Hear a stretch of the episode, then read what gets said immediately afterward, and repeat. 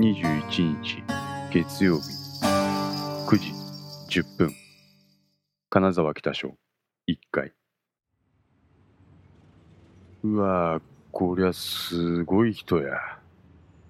小西はしばらく北署の前に立ち尽くした。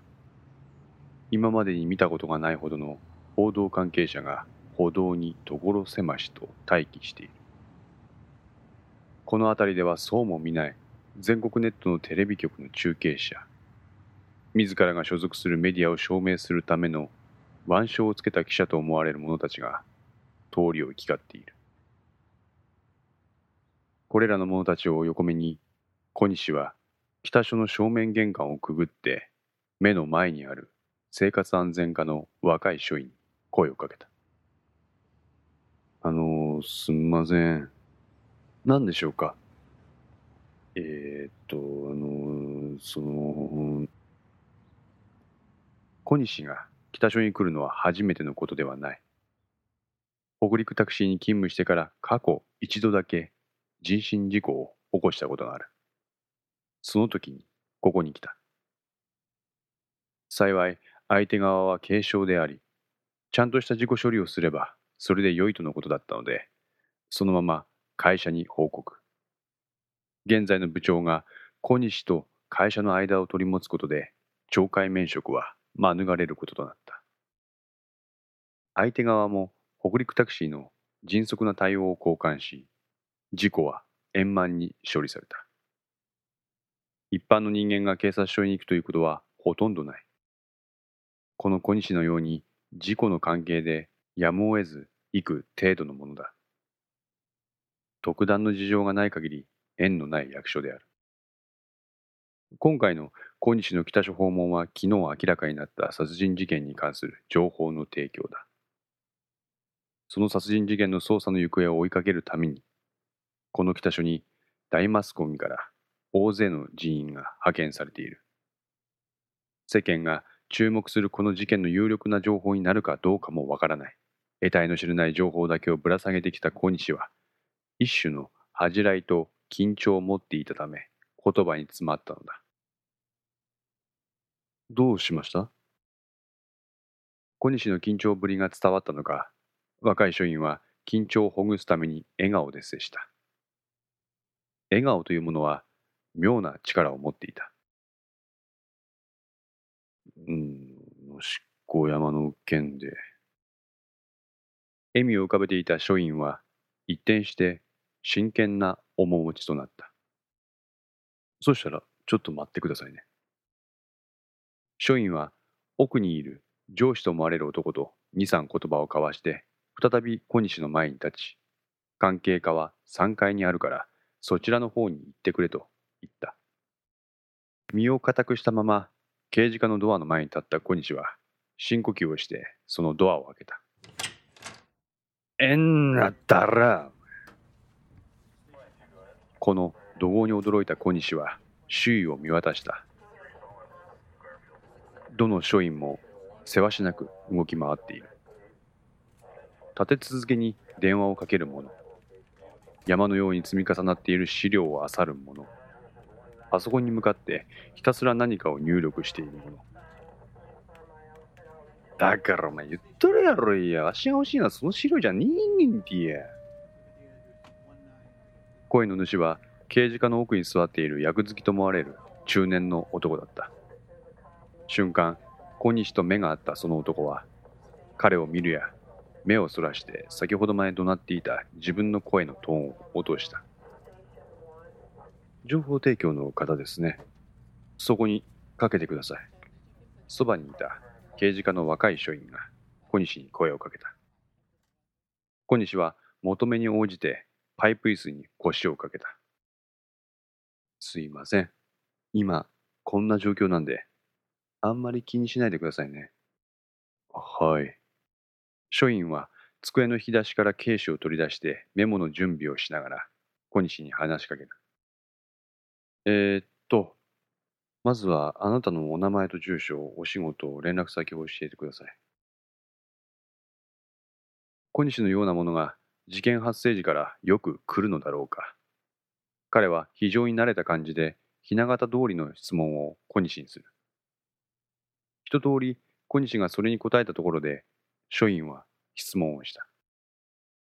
で、小西さんは今回の事件についてどういったお話を？えー、まあ役に立つかどうかわからんのですが、おとといに野子山へ男を送ったんです。書院の手が一瞬止まった。ほんで、ちょっと気味悪かったんで、役に立つかどうかもわからんけど、警察に話してみようと思ったんですわ。おとといの、いつの話ですか？そう尋ねられると、小西は持っていたカバンの中から一枚のコピー用紙を取り出して、机の上に広げた。おとといの私の運転日報ですわ。18時15分に小松空港で一人の客を乗せて、19時35分に野宿町でその客を降ろしました。確認ですが、それは男だったんですね。小西はうなずいた。ちなみに、どのような風貌でしたか？特徴的な点などがあれば教えてください。えっと、まあ、サングラスをかけていました。サングラス？ええ真冬のこの時期に珍しかったんでよく覚えております。他には？時間も時間でしてね。日も暮れとったんではっきりとは覚えとらんですけど、今回黒のコートを着ておりました。ちなみにお聞きしますが、この人物でしょうか？書院は机の引き出しから一枚の顔写真を取り出して、それを小西の前に見せた。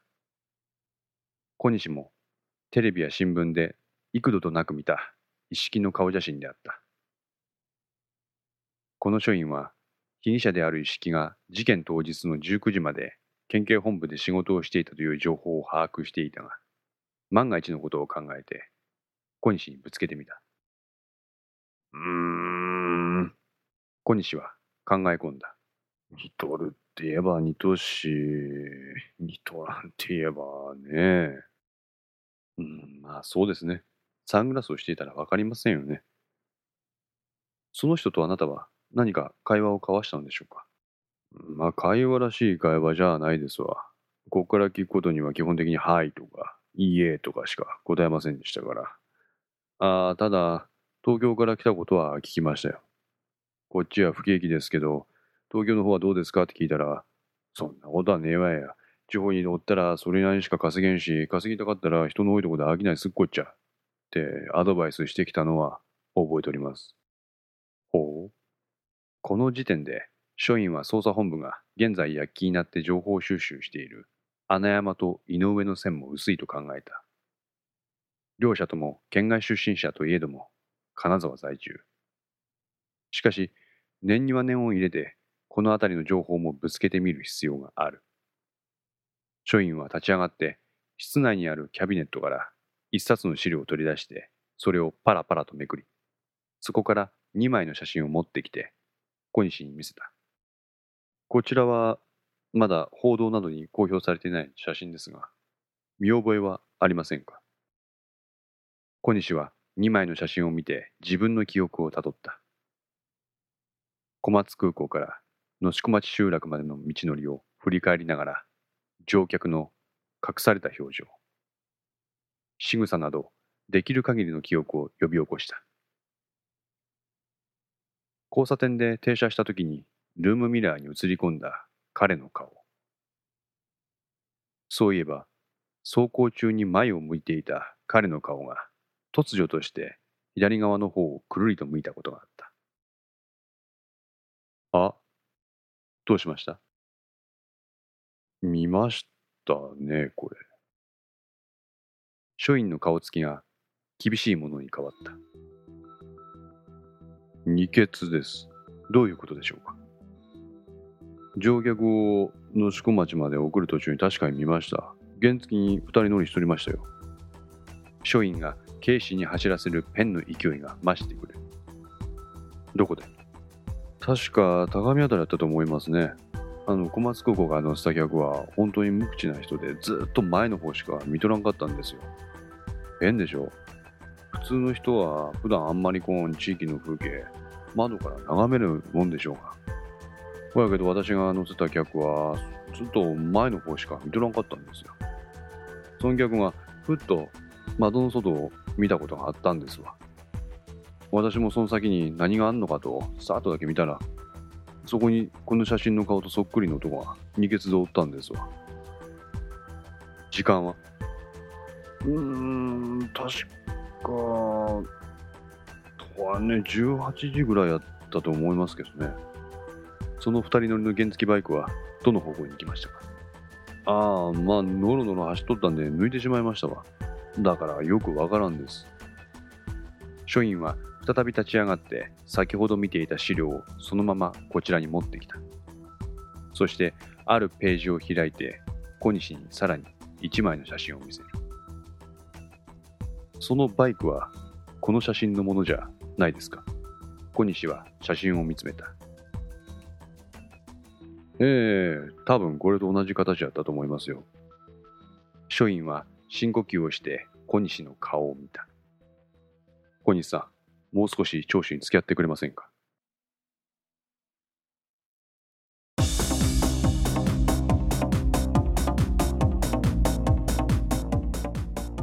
5の線いかがでしたでしょうか？